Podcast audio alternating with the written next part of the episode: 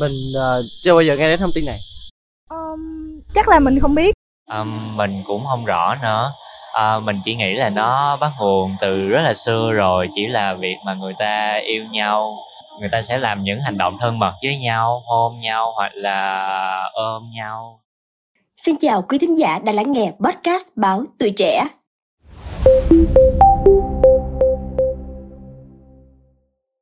Thưa quý vị, lâu nay các cặp tình nhân thường dùng nụ hôn để thể hiện tình yêu nồng cháy dành cho nhau. Có thể nói, nụ hôn ngọt ngào là thứ gia vị tuyệt vời cho tình yêu. Nhưng không phải ai cũng biết về nguồn gốc xa xưa của hành động hôn, một trong những hành vi được coi là thú vị và kỳ lạ nhất của con người. Mình uh, chưa bao giờ nghe đến thông tin này. Um, chắc là mình không biết.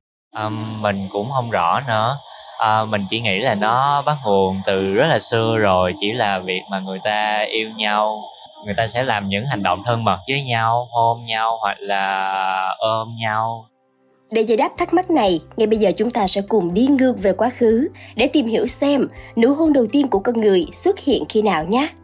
Thưa quý vị, từ ghi chép trên các phiến đất sét thời Trung Đông cổ đại, các nhà khoa học cho biết con người đã biết hôn từ rất sớm, cách này 4.500 năm. Trong một công bố trên tạp chí Science, các nhà khoa học Đan Mạch cho biết họ tìm thấy bằng chứng ghi chép nụ hôn đã được thực hành ở Mesopotamia, lưỡng hà cổ đại, khu vực bao gồm Iraq, Syria ngày nay từ năm 2500 trước công nguyên. Điều này có nghĩa là con người biết hôn sớm hơn 1.000 năm so với những nghiên cứu trước đó. Các nghiên cứu trước đó cho rằng nụ hôn đầu tiên xuất hiện tại Ấn Độ khoảng năm 1500 trước công nguyên, và đó có thể là nụ hôn thân thiện. Nụ hôn thân thiện giữa bạn bè và anh chị em trong gia đình là hành vi phổ biến giữa con người qua thời gian và địa lý.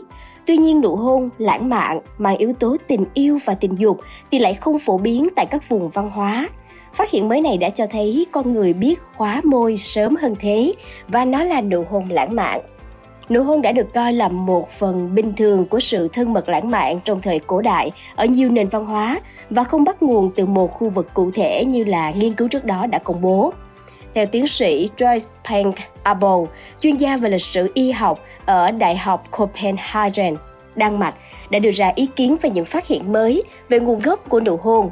Ở Mesopotamia cổ đại, người ta viết trên các phiến đất sét, hàng nghìn tấm đất sét này vẫn còn tồn tại cho đến ngày nay và chúng chứa đựng những ghi chép rõ ràng rằng nụ hôn được coi là một phần của sự thân mật lãng mạn vào thời đó.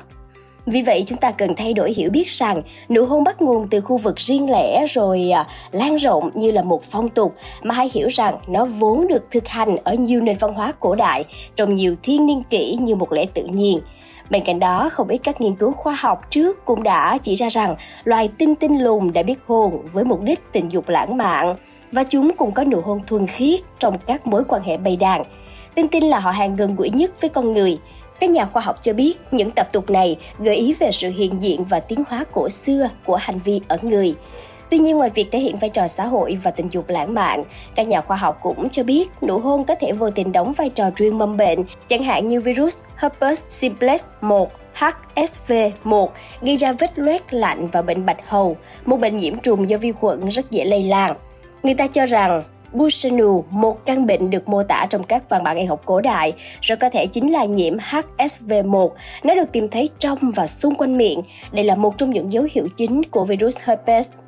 Theo tiến sĩ Abu, có một kho tài liệu y khoa đáng kể từ Mesopotamia đề cập đến một căn bệnh có các triệu chứng tương tự như virus herpes simplex 1. Tuy nhiên, các nhà nghiên cứu cho biết những văn bản cần nghiên cứu sâu hơn vì chúng bị ảnh hưởng bởi nhiều quan niệm văn hóa và tôn giáo thời bấy giờ, nên thông tin chưa hẳn đã chính xác theo hướng khoa học. Và đó là nguồn gốc của nụ hôn thời cổ đại. Còn về việc nụ hôn hay hành động hôn nhau có tốt cho cơ thể hay không, hoặc cụ thể nó gây ra bệnh gì, quý thính giả có thể đón nghe những số phát sóng gần đây của podcast Bảo Tuổi Trẻ nhé. Quý vị nghĩ sao về những thông tin trên? Hãy để lại ý kiến của mình bằng cách bình luận bên dưới nha. Cảm ơn quý thính giả đã lắng nghe số podcast này. Đừng quên theo dõi để tiếp tục đồng hành cùng với podcast Bao Tuổi Trẻ trong những số lần sau. Còn bây giờ, xin chào và hẹn gặp lại!